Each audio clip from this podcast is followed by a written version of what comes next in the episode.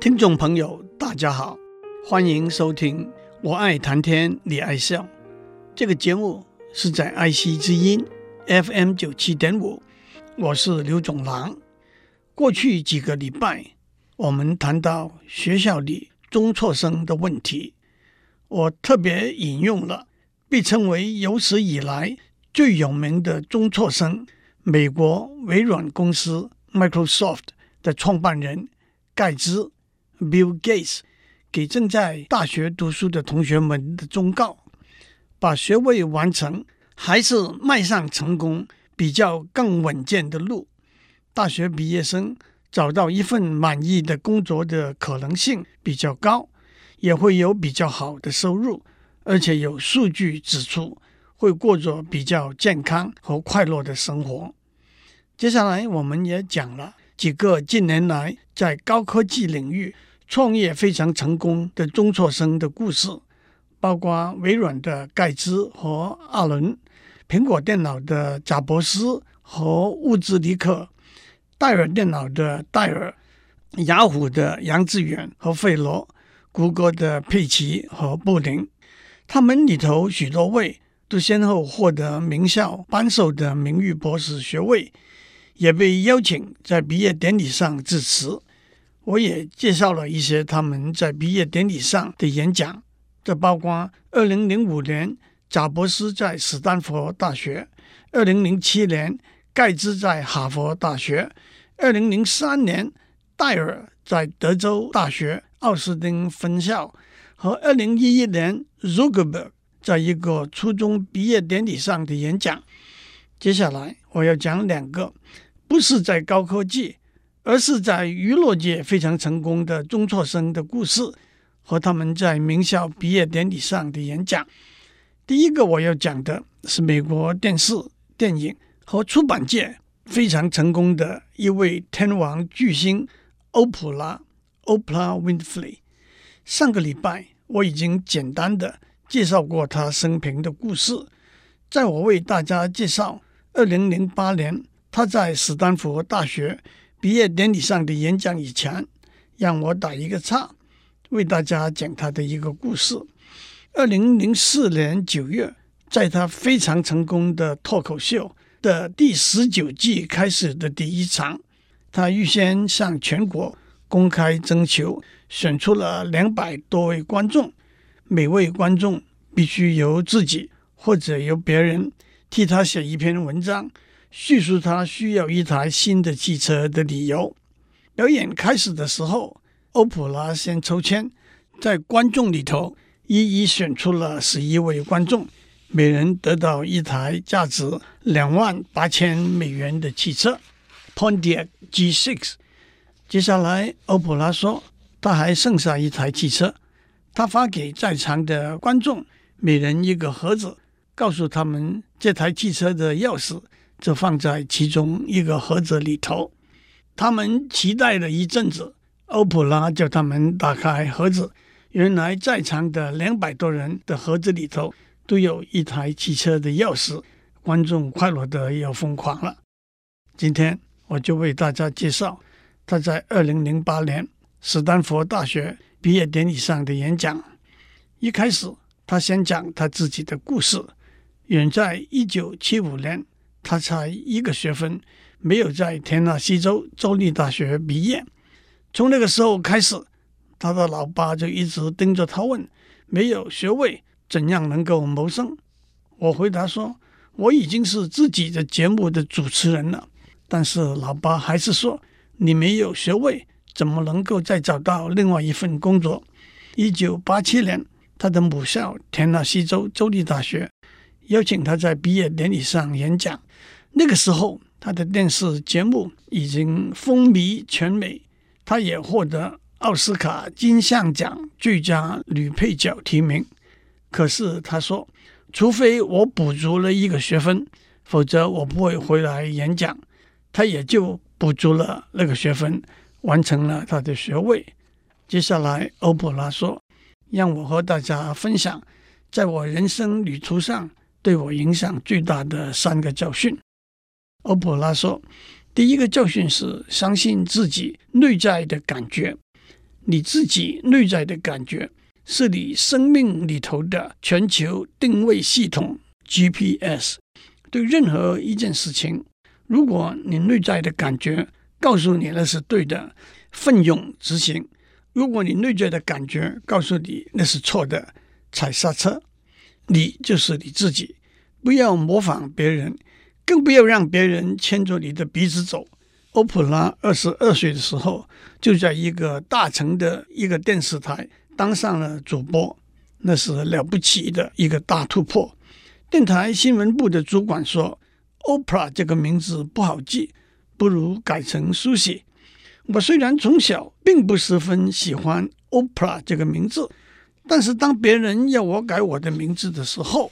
我的回答是 No， 因为我内心的感觉告诉我，我不要改我的名字。新闻部的主管说，你的发型不好，送我到美容院去烫头发，结果我头发都掉下来，变成一个秃头了。我从进入电视界开始，就想模仿当时美国最有名的主播 Barbara Walters， 但是我想，与其做一个傻傻的 Barbara， 不如找回自我，做一个好好的 Oprah。 我报新闻的时候常常脱稿，因为我认为新闻报道必须来自内心。我对一场火灾事件做了现场报道之后，我要回去探望火灾受难的人。第二个教训是失败。没有一个人的旅程是一帆风顺的，我们都会受到挫折，我们都会跌倒。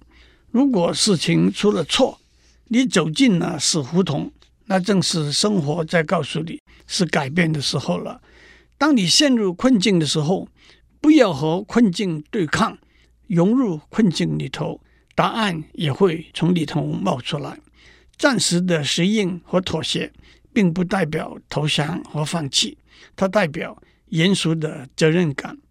许多人都知道，我在非洲创办了一所女子中学，我花了5年时间检视每一张设计图，挑选宿舍里每一个枕头，甚至检视砖块间的水泥。每一个学生都是我亲自从9个省的村落里头挑选出来的。然而去年我却遇到一个不曾预料的危机，我被告知有一名宿舍管理员涉嫌性侵犯。我哭了半个小时，但是我立刻联系一位儿童心理创伤治疗专家，派出一个调查队伍，并且马上直飞南非去做危机处理。这是一个痛苦的经验，但是我也学到了很多。我明白了，我犯的许多错误都是因为我把注意力放在错误的地方上面。我从外向内的建立这所学校，我应该做的是从内向外把这所学校建造起来。第三个教训是追求快乐。有一首儿童的诗歌是这样的，Live not for battles won, live not for the end of the song, live in the alone. 活着不是为了打胜仗，活着不是为了在曲中引吭高歌，活在当下。这当然还有一个面向，不要单单为你自己而生活，要获得真正的快乐，你必须超越自我，推己及人。生活是一个相互的交换，为了前进必须后退，要获得快乐必须付出。当然你们都知道，这一个教训已经深深地融合在斯坦福大学建校的精神里头。1885年 Jane and Larry Stanford 为了纪念他们因为伤寒逝世的15岁的独生子，把悲伤和哀痛转换成一个伟大的善行。他们捐款建立了斯坦福大学。加利福尼亚州的孩子就是我们的孩子，我们要为别人的孩子做一些我们不能为自己的孩子做的事情。最后，欧普拉引用 Dr. Martin Luther King 说过的一段话作为结语，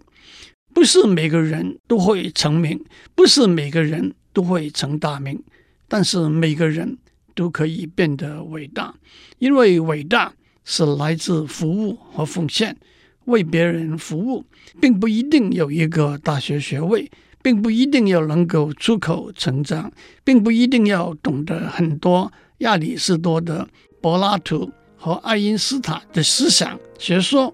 你们需要的是一颗充满了仁慈的心和一个因爱而生的灵魂。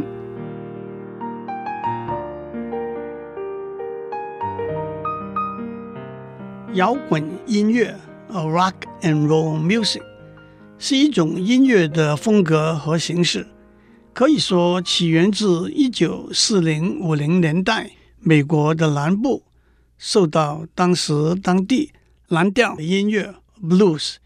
爵士音乐 Jazz、 福音音乐 Gospel Music 和乡村音乐 Country Music 等的影响而融合的音乐风格。这种音乐风格节奏明显、快速、活泼有力，迅速就蔓延开来。多年以来，这种风格也不断演变，也一直风行全球。在这个音乐领域里头，也的确人才辈出，其中最有名的可以说是猫王 Elvis Presley、 披头士 The Beatles、 滚石 The Rolling Stones。 不过不遑多让的也包括9月要来台湾表演的 Bon Jovi， 还有 Bruce Springsteen、 Elton John和 U2 等等。今天我要讲的是 U2 乐团里头的歌手和吉他手 Bono 的故事。Bono 是爱尔兰人，原名是 Paul Hewson， 艺名是 Bono Vox， 后来又缩短为 Bono。 他念小学的时候就调皮捣蛋，还因为向老师扔掷狗屎被赶出校。他转到另外一个中学之后，适应的相当不错。可是他14岁的一年，妈妈意外逝世，带给他心灵上很大的创伤。他和爸爸相处的并不好。1976年，在学校里头，他和几个同学组成一个乐队，成员就是他 Bono 主唱兼吉他手， The Edge 主吉他手、钢琴手和和音，Adam Clayton 贝斯手和 Larry Mullen 鼓手。1977年乐队成立，正式改名为 U2。 1978年乐队在一个比赛中获奖，1979年发行第一张唱片。接下来的30年 U2 在摇滚乐界都一直占一席重要的地位，他们获得了22个 Grammy Awards，也进入了摇滚音乐界的名人堂。但是除了在音乐上的成就之外， Bono 在人道关怀上面，特别是对第三世界地区贫穷、疾病和教育的问题奉献了很多的心力。特别是因为一方面在音乐上他有广大的听众群，另一方面在政治上他和各国的政府首要都有往来，因此也有特别大的影响力。作为一个中辍生，他曾被提名为诺贝尔和平奖的候选人。2005年的《时代》杂志因为他们人道关怀的工作，把他和 Bill and Melinda Gates 并列为 Persons of the Year。 Bono 在2003年获得爱尔兰都柏林大学的名誉博士学位，2004年获得美国宾州大学名誉博士学位，2008年获得日本庆应大学名誉博士学位。一个有趣的小插曲是，2013年美国的纽约大学 NYU 决定要颁授给他名誉博士学位，但是他礼貌地拒绝了，理由是那天正是他的女儿Eve Houston 在 NYU 的毕业典礼。他和家人决定又在那天保持低调，他只要扮演一个毕业生的骄傲的爸爸的角色。接下来让我介绍 Bono 在2004年获得宾州大学 University of Pennsylvania 名誉博士学位在典礼上的致辞。Bono 一上来，首先很幽默的自我介绍：“我叫 Bono， 我是一个摇滚乐歌手，请你们千万不要让我太得意忘形，因为当我太得意忘形的时候，我就会禁不住讲四个字母的粗话。不过家长们、同学们，请你们放心，今天唯一我要讲的四个字母的字就是 PENN。”法学博士，哇，那是何等的荣誉！我没有上过大学，也曾经到处流浪，在奇奇怪怪的地方过夜，不过倒没有包括图书馆在内。接下来，蒙罗就进入正题。同学们，让我们问，这过去4年，你们在这历史悠久的学术殿堂里头做了些什么？你们在这个知识和理论的市场里买卖交易，你们也有付出，也有斩获。现在你们的口袋是满满的，虽然你们父母亲的钱包已经变得空空。所以我的问题是，什么是一个伟大的理想？什么是你伟大的理想？什么是你会把自己的道德的本钱、知识的本钱、真真实实的黄金、白银和汗水投入到什么事情里头？有一位伟大的爱尔兰诗人说过，如果你想对这个时代有所贡献，那就背叛他吧。背叛一个时代，就是要揭露他的狂妄、他的弱点和他虚伪的道德信念。每一个时代都有他的道德萌点，我们可能看不见，我们可能看不见他们，但是我们的后代会看得见。过去几百年的奴隶制度就是一个例子。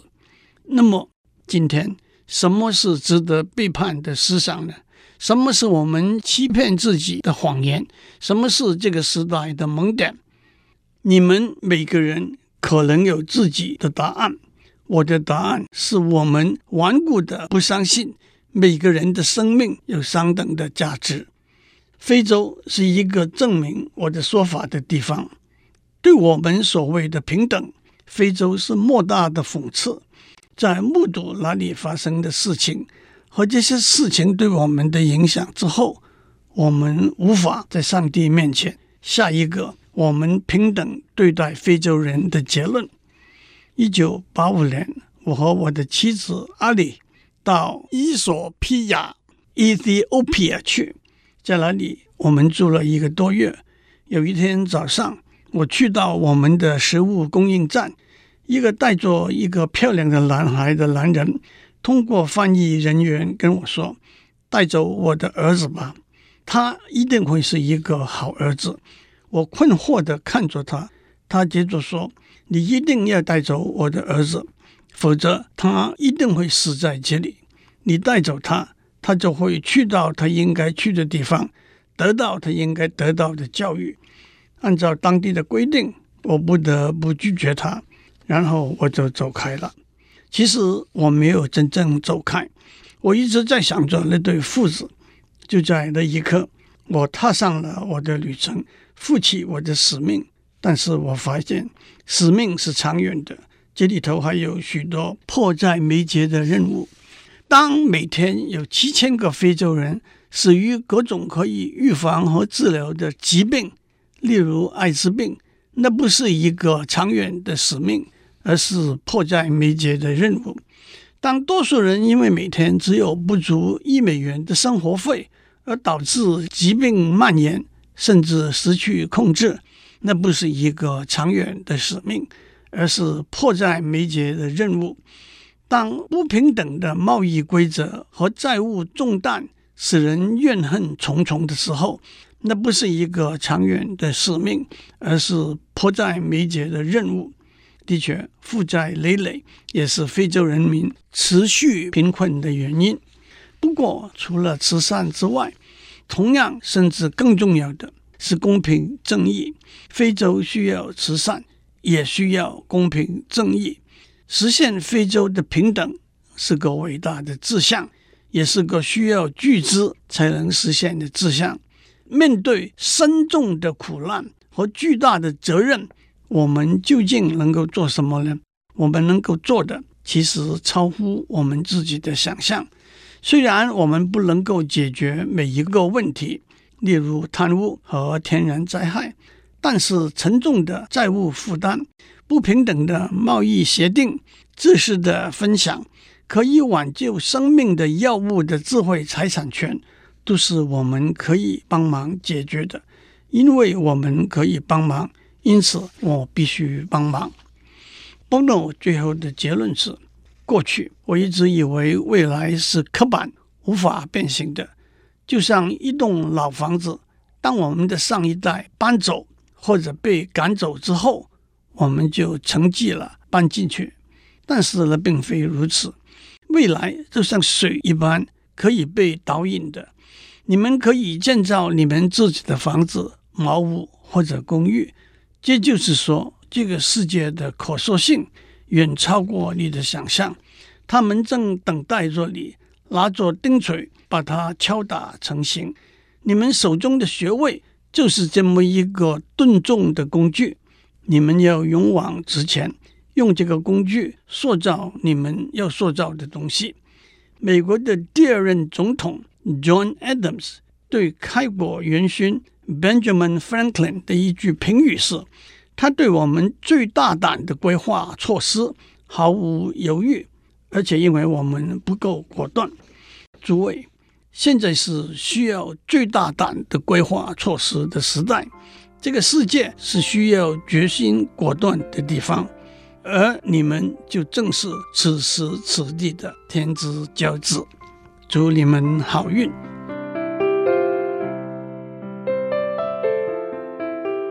以上内容由台达电子文教基金会赞助播出。